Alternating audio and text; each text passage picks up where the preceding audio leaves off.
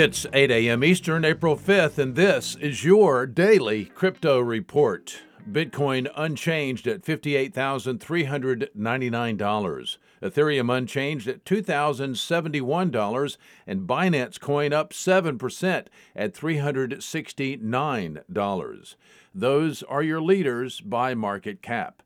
Top gainers in the last 24 hours Hydro up 550%. Pig Finance up 112%, and BAB up 92%. Today's episode brought to you by the Internet of Healthcare startup Olive AI. If you're a developer looking to have perpetual impact, visit oliveai.com/careers to help bring healthcare into the light. Today's news.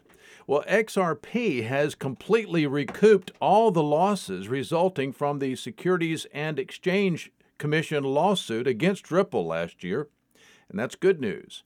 GME drops 14% as GameStop announces it will plan to sell 3.5 million shares after trading above $370 following the Reddit driven short squeeze. GameStop shares are now trading around $160 the firm announced today it has filed a prospectus supplement with the SEC that it may offer and sell 3.5 million shares of GME at an at the market or ATM equity offering program.